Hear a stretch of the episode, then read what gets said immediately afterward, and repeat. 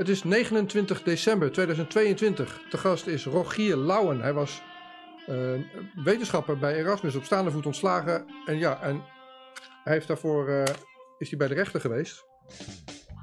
En de rechter noemde podcast in zijn vonnis. Niet gekker worden. Dit is podcast, gesprekken van hoop.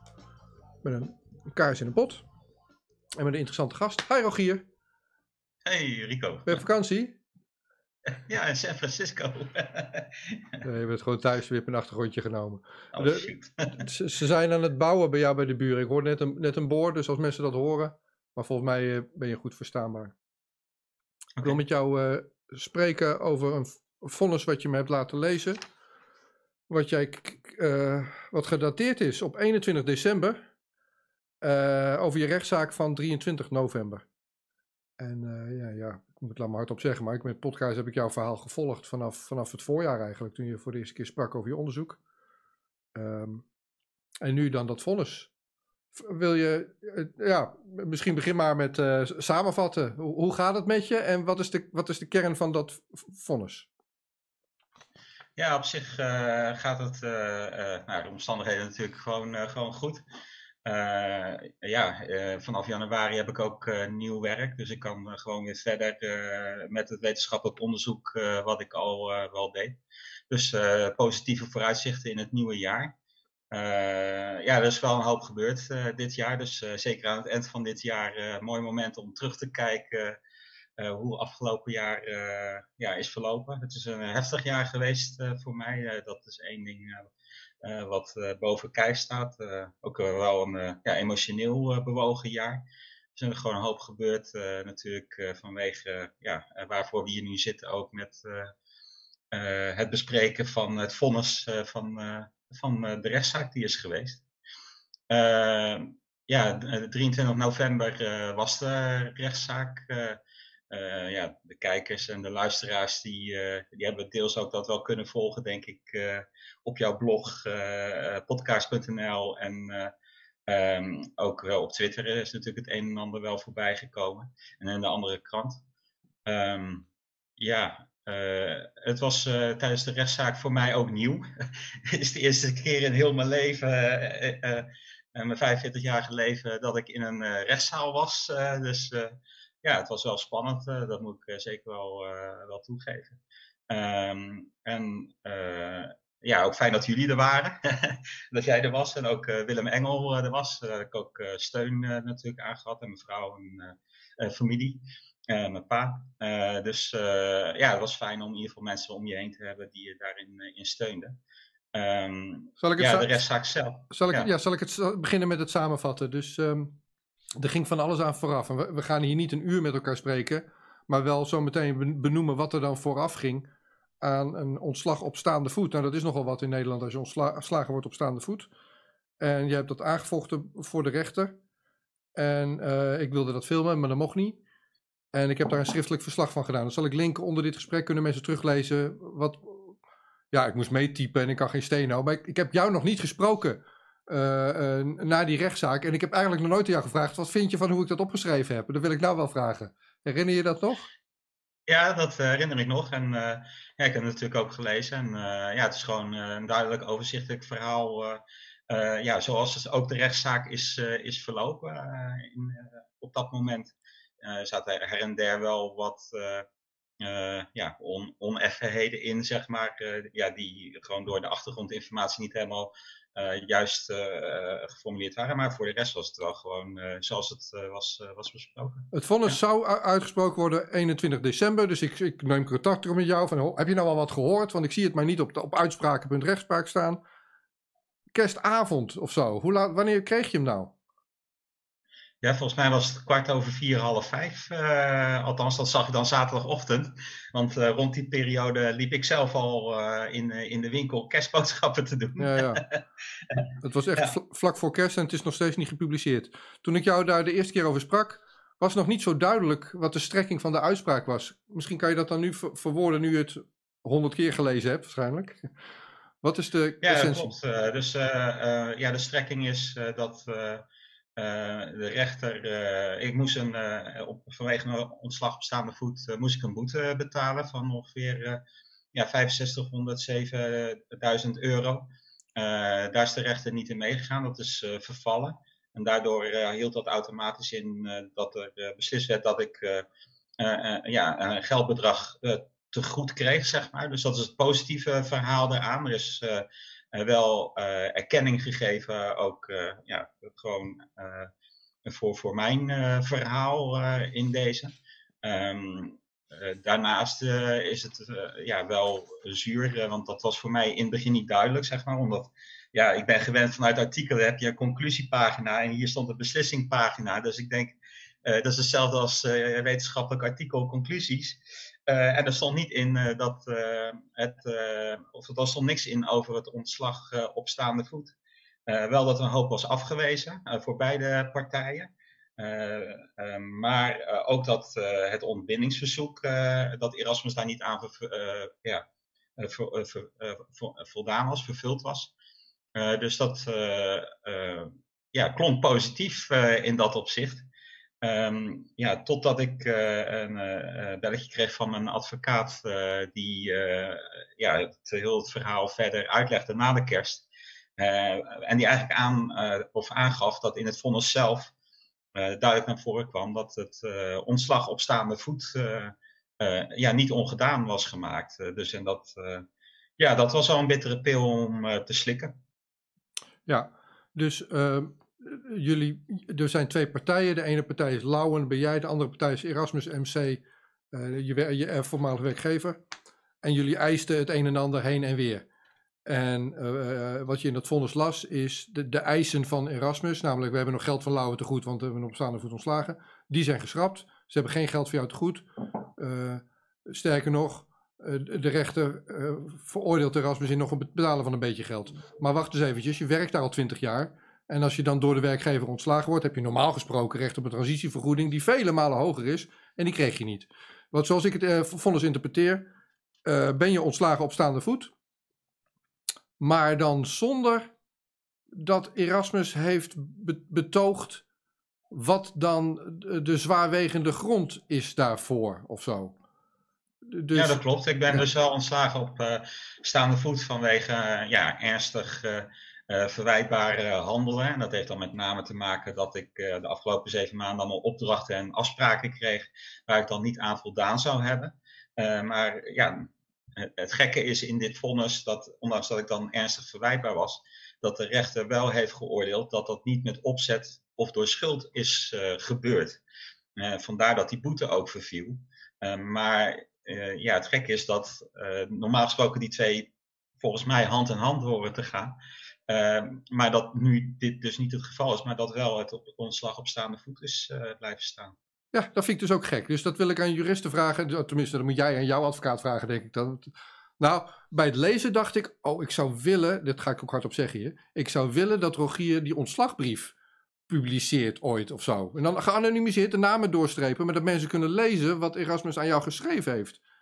Want dat, dat is nogal wat. Want wat je daaruit leest, namelijk, ga ik het samenvatten, voor mijn eigen verantwoording, reageer er maar op. Jij hield een presentatie eind vorig jaar of eind uh, in november uh, vorig jaar. Uh, in de Journal Club heet dat. En je was daar kritisch in op het vaccinatiebeleid in Nederland en op de vaccinaties. En wat je leest in die ontslagbrief is, ja, die kritiek werd niet gewaardeerd. Je onderschrijft niet de, de mening van Erasmus. En, en daar ontstond een, een ongezonde werkomgeving, een, een onveilige werkomgeving. En wat mij opviel in het vonnis, pas later, ik las hem dus ook twee keer of zo. Op de zitting ging het grotendeels over de vrijheid van meningsuiting. En er werd geschermd met het Europees Verdrag voor de Rechten van de Mens, vrijheid van meningsuiting en de verticale werking of horizontale werking. Moet ik even uitleggen. Dit is een overheid, dit is een Rogier. Dat was voor mij ook nog niet duidelijk. ga ik dit is een overheid, dit is een Rogier of een Rico, die zit daaronder. En daarom heb je recht op vrijheid van meningsuiting, dus bescherming tegen die overheid die jou daarin uh, dat kan ontnemen. Nou, die verticale werking, die is er dus niet tussen jou en je werkgever. Maar werd betoogd in de rechtbank. Wacht eens eventjes, er is uh, uh, jurisprudentie die zegt wel degelijk zou er ook een verticale werking van moeten uitgaan. Je, je, mag iemand niet ontslaan om zijn mening of om zijn presentatie in de Journal Club. Dat is uitgebreid besproken in die, um, in die rechtszaak. Geen woord erover in het vonnis.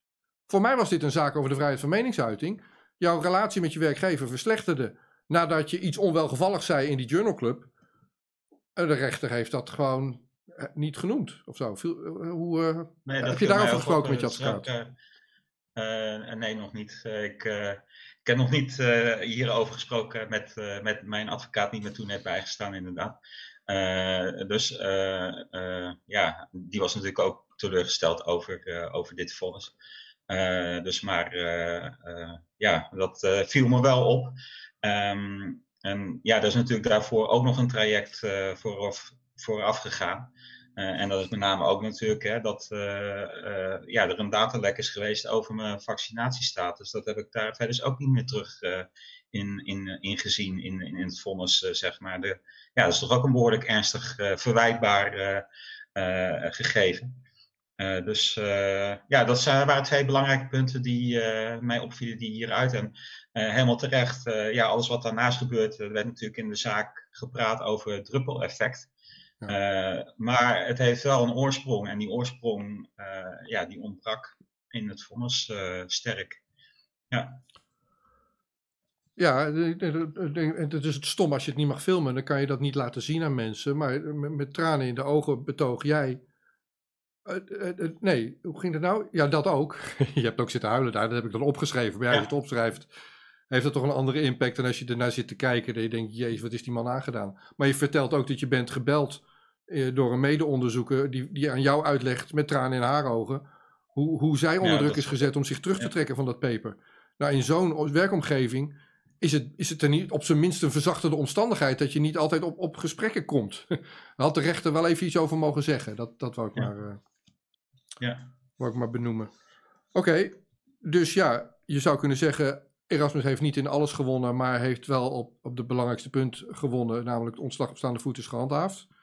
En nu? Ja, alles overwegen uh, zitten er nu toch wel uh, hard over na te denken om in uh, hoger beroep te gaan.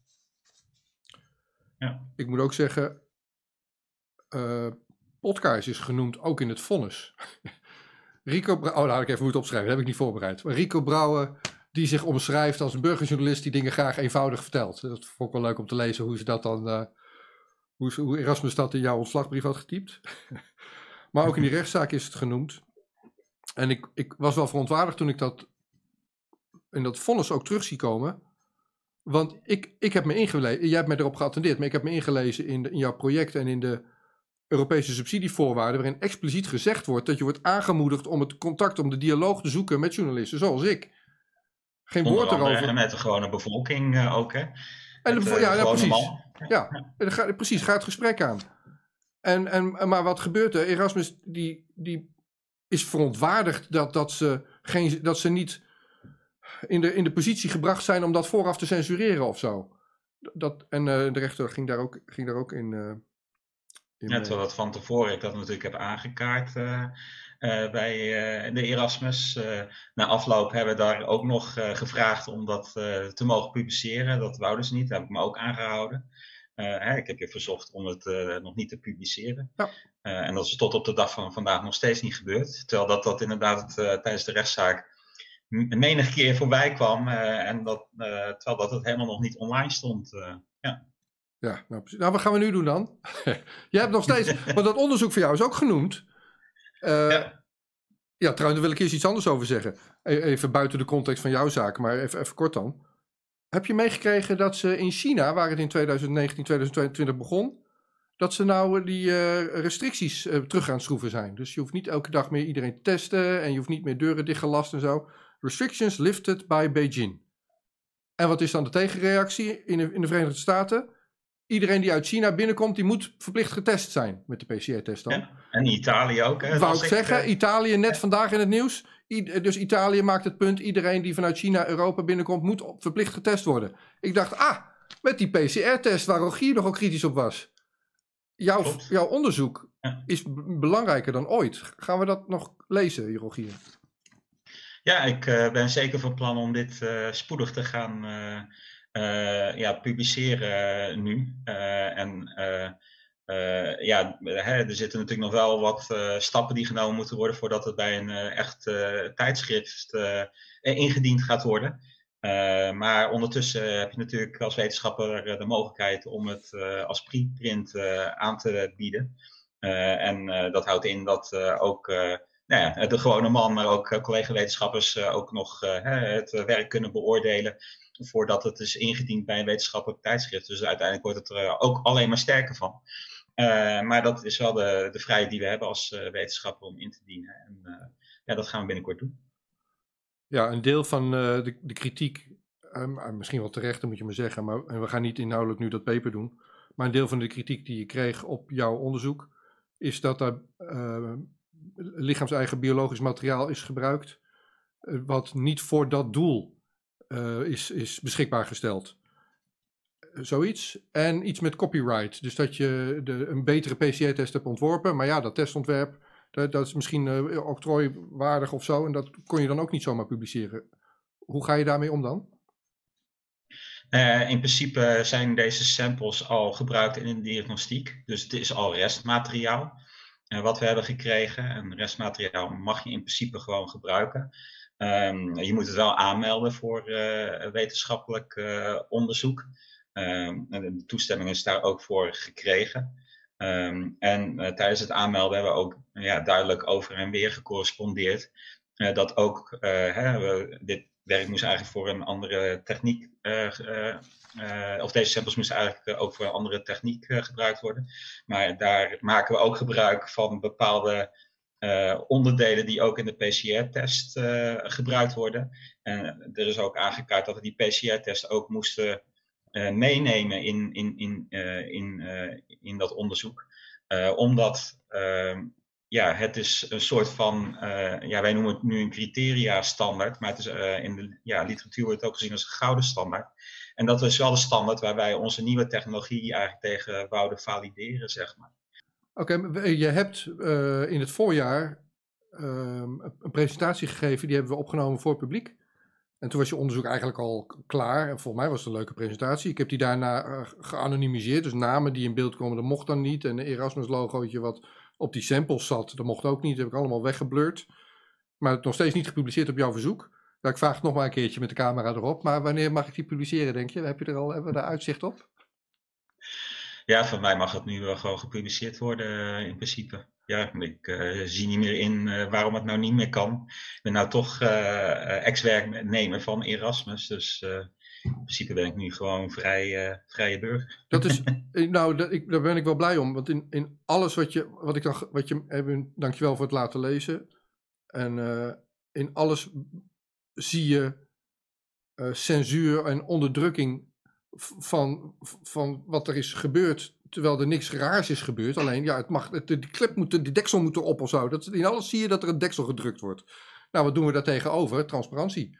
Dat laat mensen dan maar gewoon meelezen. En met respect voor iedereen. Je hoeft geen namen te noemen. Je hoeft en, en dingen die. Uh, weet je. Die, die, die, maar gewoon je onderzoek. Je hebt een goed onderzoek gedaan. Als we dat kunnen laten zien aan de wereld, dan wordt de wereld een betere plek van, zou ik zeggen. Lijkt mij ook. Ja. Oké, dus je overweegt in beroep te gaan. Uh, uh, hoe lang duurt dat? Heb je een idee? ja, dat moet binnen drie maanden gebeuren. Dus volgens mij, als je een hoger beroep gaan, dan zal dat waarschijnlijk in maart, april volgend jaar plaats gaan vinden. Wat ik hier een beetje uitbegreep ja, uit het traject. Oké. Heb je alles gezegd wat je wilde zeggen, Rogier? Ja, uh, op dit moment wel, Rico. Nou, we ja. nemen het op op 29 december. Ik moet nog even een beetje in elkaar knutselen en online zetten. Dat is bijna nieuwjaar. Wens ik je alvast een heel fijn, uh, gelukkig nieuwjaar. Ja, dankjewel. Eens gelijks, Rico. Hoi. Hoi. Het gaat hier vandaag over saamhorigheid. Dagje zonder hemel. Rusten liegt niet. Normaal maken is wat niet is normaal. Every nation in every region now has a decision to make. Decision to make. Decision to make. En dan ook geen hel meer. You think I'm joking? Predator Dat drones. is best makkelijk. Will never see it coming. Wat dacht je alle mensen Laat staan dat ik eh, kan ingaan over vuur. bezig met vandaag?